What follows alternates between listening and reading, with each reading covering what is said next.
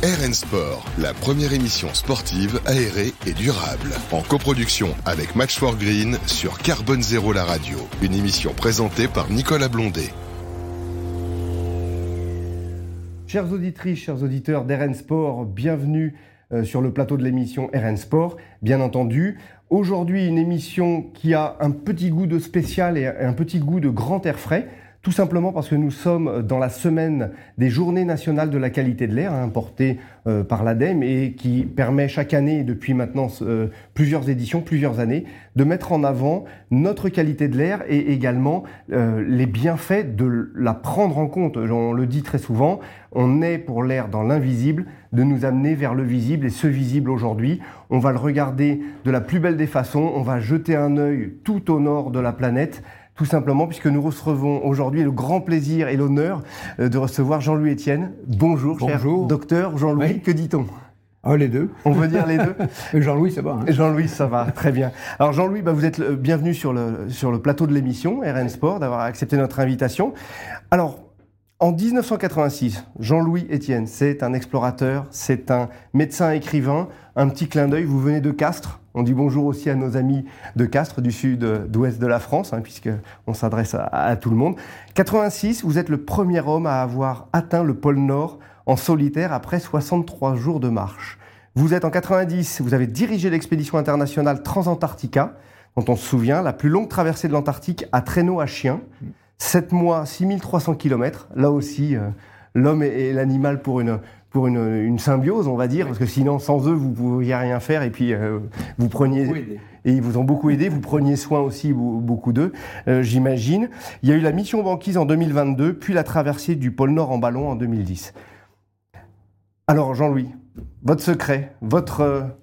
ce qui vous anime et ce qui vous a guidé pour venir et pour réaliser tous ces des exploits à, notre niveau à regarder, mais euh, vous aviez sûrement euh, une petite étincelle quelque part qui vous a emmené à cet endroit-là. Vous savez, je n'avais pas les notes pour entrer en sixième. J'ai fait le collège technique, formation professionnelle, j'ai fait une formation de tourneur-fraiseur. J'ai aimé ce que je faisais, la scolarité a commencé à m'intéresser avec cette formation professionnelle, puis après j'ai fait médecine, puis j'étais interne en chirurgie. Mais euh, vous l'avez dit, je suis né dans le Tarn, à la campagne, il y avait les champs derrière la maison. J'aimais vivre dehors. Et je faisais des rêves d'expédition, mais des rêves de gamin d'expédition. Et puis à un moment donné, donc j'étais interne en chirurgie, je me suis dit, mais et si je mettais en, si je proposais mes services de médecin pour faire des expéditions? Et c'est comme ça que j'ai fait des expéditions, la course autour du monde avec Tabarly, des expéditions en Himalaya, l'Everest, en Patagonie, pendant 12 ans, jusqu'à ce que 1986, vous l'avez dit, je dis maintenant, je vais faire mon histoire, mon, mon Cap Horn à moi, mon Everest à moi, et ça a été le pôle Nord. Donc j'y suis allé en solitaire et c'était extrêmement constructif pour moi. Et ce que j'en retire, c'est de, de, j'ai pas, j'ai pas perdu de vue votre question. L'aide motif, qu'est-ce qui, je me rends compte que je suis assez autodidacte. Donc je me suis un peu appris à moi-même et je me rends compte que j'ai le plus souvent résisté à la tentation de l'abandon quand c'était difficile. Donc je dirais que la persévérance, c'est un peu euh, ce, qui, euh, ce qui fait que j'ai traversé tout ça d'une manière assez constructive. Et je dis à tous ceux qui nous écoutent, on, est, on, on ne dépasse pas ses limites, on se découvre voyez, on est capable de choses qu'on ignore de soi. Le plus grand chemin est celui qui mène vers soi-même. oui, il est, il est, des fois compliqué. Il est des fois compliqué, voilà. Non, non, mais c'est vraiment remarquable. Et puis, bah, cette envie de grands, grands espaces, on le comprend avec la campagne. Mais ça veut dire que à tous ceux qui nous écoutent, on entend aussi parler des jeunes, je sais pas quoi faire euh, euh, quelquefois. Bah, non, n'hésitez pas à aller vers les métiers de l'apprentissage. Ça révèle. Absolument. Hein, naturellement, l'important, c'est de trouver aussi qui on est euh, pour être encore, encore mieux avec les autres. Alors justement, pour faire un, petit parallèle avec RN Sport, on parle, on parle d'air, naturellement, on va parler aussi beaucoup de développement durable de vos projets. Comment on appréhende la manière de respirer ou comment respire-t-on quand on est confronté à des températures qui sont quand même, euh, on va dire, très très basses? Oui, là vous soulignez effectivement comment on respire quand on va au pôle Nord. Alors donc je n'étais pas un marathonien qui courait, je tirais mon traîneau à peu près euh, je faisais 15-18 km par jour. Donc, vous voyez, donc il n'y avait pas cette ventilation intensive. Par contre, l'air est très froid. Et donc, j'ai connu, le plus froid que j'ai connu dans la tente, c'était moins 52, vous voyez, à l'abri du vent. Hein. Mm. C'est vraiment euh, au thermomètre. Et donc, après, quand on marche, effectivement, euh, tout est couvert, sauf le visage. Quoi, hein. Le visage est un peu... Donc on a quand même un masque euh, et on, respire à travers un, premier filtre, si vous mhm. voulez. Enfin, c'est une tenue. Et, ce qui se passe, c'est comme on expire, l'air qu'on expire, il est saturé d'humidité. Hein, on le voit bien quand on fait ah, sur la vitre comme ça. bien sûr. et donc cette bulle, elle gèle. Et donc on se retrouve de manière très spectaculaire avec un masque de, de glace, mais c'est la... parce que l'air, l'air très très froid, on le sent dans le nez déjà, il vous, il vous gèle les poils, les poils qui sont un peu irrigués par l'humidité de l'air, c'est, des, des, petites flèches piquantes, vous voyez tout ça. Voilà. Donc on, s'y habitue. Là où j'ai le plus souffert euh, de la respiration, c'est à l'Everest, par exemple. J'étais deux fois en Himalaya sur des sommets de 8000. Je ne suis pas allé à 8000, j'étais jusqu'à 7008. Mais chaque pas est une épreuve. Parce qu'en fait, on dit que l'air se raréfie. Non, l'air ne se, raréfie pas. Ce qui se, c'est la pression qui diminue. Vous voyez ce qui fait que l'air que l'on respire. de respirer. L'air que l'on respire faire des efforts on est à Paris. Euh, donc, euh, il y a ce qu'on appelle dans les poumons la cascade d'oxygène. C'est-à-dire, il y a un air, l'air atmosphérique, qui est le poids de la colonne d'air qui nous domine. on le respire. Donc, ici, il y a de la pression une pression suffisante qui va faire que ça va traverser la membrane pulmonaire et aller irriguer toutes nos cellules. Mais plus vous montez, moins il y a de pression. Et donc vous arrivez à un moment où... Et chaque pas, c'est extrêmement éprouvant, effectivement. Donc, mais le corps a une intelligence de s'adapter à, l'hypoxie, c'est-à-dire au manque d'oxygène. Oui, alors justement, c'est bien que vous parliez de chaque pas est difficile. Et là, on va parler d'un pas qui vous concerne, puisque c'est votre projet, le PolarPod.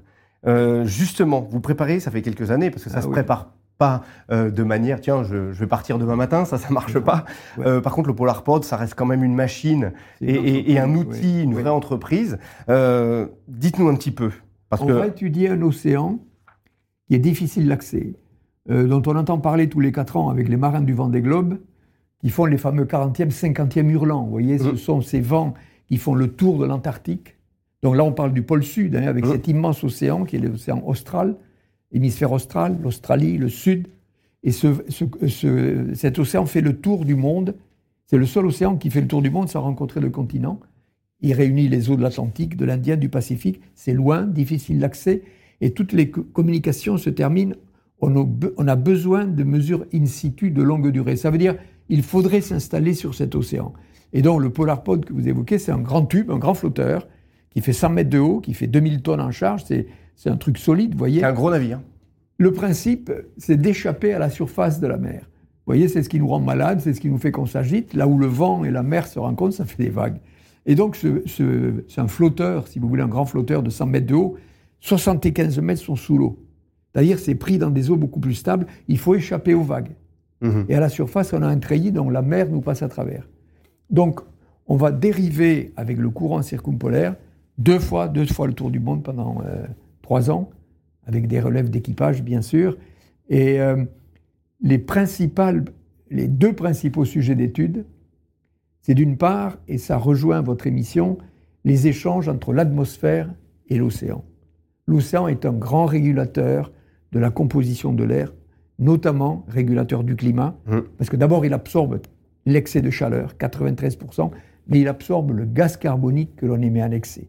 Et cet océan d'eau froide est le principal puits de carbone océanique de la planète, parce que le CO2 que l'on émet en excès, qui est ce fameux coupable qu'on ne voit pas, qui n'a pas d'odeur, et on n'a pas d'aspirateur à CO2. Hein. Non, non, ça, ça ne marche pas. Il n'y a que la nature qui peut le recapturer, dont cet océan, l'océan austral. Et, nos émissions, à nous de réduire également. Et bien sûr, c'est vraiment le sujet. Et en amont, c'est réduire les émissions. Bien sûr. Alors, au niveau euh, de, de, Polarpod, euh, combien de personnes dans ce navire? On, dit on dit un navire? C'est une bonne question, mais on ne sait pas dire autrement. on dit une plateforme. C'est plus une plateforme, mais un navire. Il est considéré comme un navire. Il y aura trois marins à bord, des officiers de marine marchande, quatre ingénieurs océanographes. C'est un arbre de Noël de capteurs. C'est un peu comme la station spatiale, si vous voulez, avec beaucoup de capteurs et peu de monde. Et donc il y aura huit personnes, plus une autre personne en fonction des programmes. Personne ne restera trois ans à bord. Ah, c'est la question que j'allais vous poser parce que et évidemment et peut-être également qu'au fur et à mesure de ce que vous allez découvrir, mesurer, euh, il y aura peut-être d'autres scientifiques qui vont venir.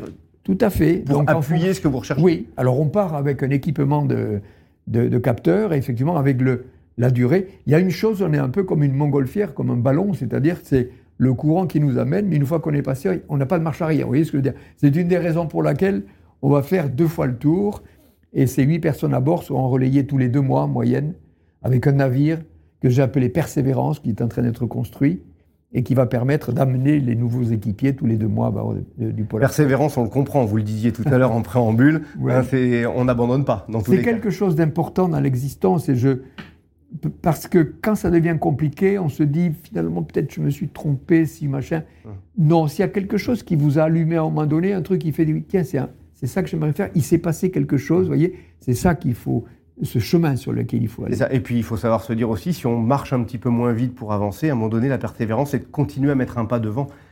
Oui. Même si, aussi petit soit-il, c'est toujours le premier pas et le, second qui, nous, qui nous entraîne. Alors ce navire, justement le Persévérance, il va assurer toute la logistique de l'expédition, il va venir auprès euh, de Polar Pods par période régulière? Oui. Et on... Oui. Alors c'est la partie aventure, je dirais, de l'histoire, c'est que les relèves d'équipage se feront en pleine mer en pleine mer, euh, donc là où ça, s'agite, effectivement, il partira du port le plus proche, alors ça sera du côté australien, puis la Nouvelle-Zélande, puis l'Amérique du Sud. Il sera pendant les trois années à disposition de Polarpod. Justement, vous aviez parlé, on va faire le tour un petit peu de, des, mers australes et puis du, pôle sud, puisque vous allez tourner autour. Euh, comment euh, vous allez naviguer? Qu'on dit que c'est un, navire, ça va naviguer, mais est-ce que c'est pas plutôt une dérive contrôlée euh, de Polar Pods ben, Dérive, je vous l'assure, contrôlée, je l'espère. bon, il y a quand même beaucoup d'ingénieurs qui se sont penchés sur le sujet. On a fait des simulations. Euh, CLS, c'est une entreprise qui travaille sur la dérive de, des icebergs, donc qui connaît les courants, etc. Donc, on aura un pilotage quand même, parce que quand on regardera les images de Polarpod, on verra qu'il y a deux ailes de chaque côté avec des voiles. Donc en mettant les voiles d'un côté ou de l'autre, c'est une vraie girouette. Il avance comme ça, dos au vent. Si vous voulez, alors si vous mettez des voiles d'un côté et vous enlevez de là, vous voyez, automatiquement il va, il va changer de cap. cette manœuvrabilité qui est à notre disposition, mais ça, dépend de l'impétuosité du courant. Donc il va falloir rester le plus possible dans l'axe. On a cette manœuvrabilité, il faudra peut-être l'utiliser bien sûr pour rester dans le courant. Et deuxièmement, si on a un iceberg, on se rend compte que au bout de quelques jours, on se rend compte qu'on va doucement, hein. on va à 2 km heure, voyez. On se rend compte qu'on a peut-être une route de convergence, il va falloir s'éloigner de la route. Donc vous avez raison, manœuvrabilité. Avec de l'anticipation beaucoup. Et anticipation. Et anticipation. Parce qu'à 2 km heure, on se dit c'est pas bien gênant, mais un, choc à 2 km heure contre un, contre un, iceberg, ça peut quand même se voir sur la structure. C'est solide. Il faudra y faire attention, même si c'est solide. À quand le grand départ? Ben écoutez, euh, le grand départ dans ma tête, c'était il y a 12 ans. Je dis ça parce que, pour illustrer qu'effectivement, pour faire un projet comme ça, il faut s'y accrocher, mais il y a une telle attente. Je sais que c'est un, bon projet. Le, le PolarPod, le, flotteur, le PolarPod, je veux dire, euh, va être construit. Il y a bientôt, là, il est en construction. Et euh, moi, je m'occupe du navire ravitailleur Persévérance qui va être livré au mois de mars. On va faire des, essais en mer, bien sûr, et le départ dans le courant circumpolaire, c'est octobre 2014. Donc rendez-vous octobre 2014. Par contre, il faudra qu'on se revoie parce qu'après, pendant trois ans, vous ne verrez peut-être pas. Ah non, non, non vous ne resterez pas dessus trois ans. Non. On aura l'occasion de se revoir.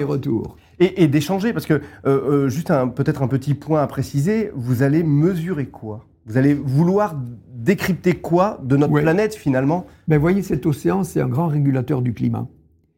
Euh, parce qu'il absorbe la moitié du gaz carbonique qui est absorbé par l'ensemble des océans. Donc c'est vraiment ce qu'on appelle un puits de carbone. Puits de carbone efficace, d'autant plus efficace que la température de l'eau est froide.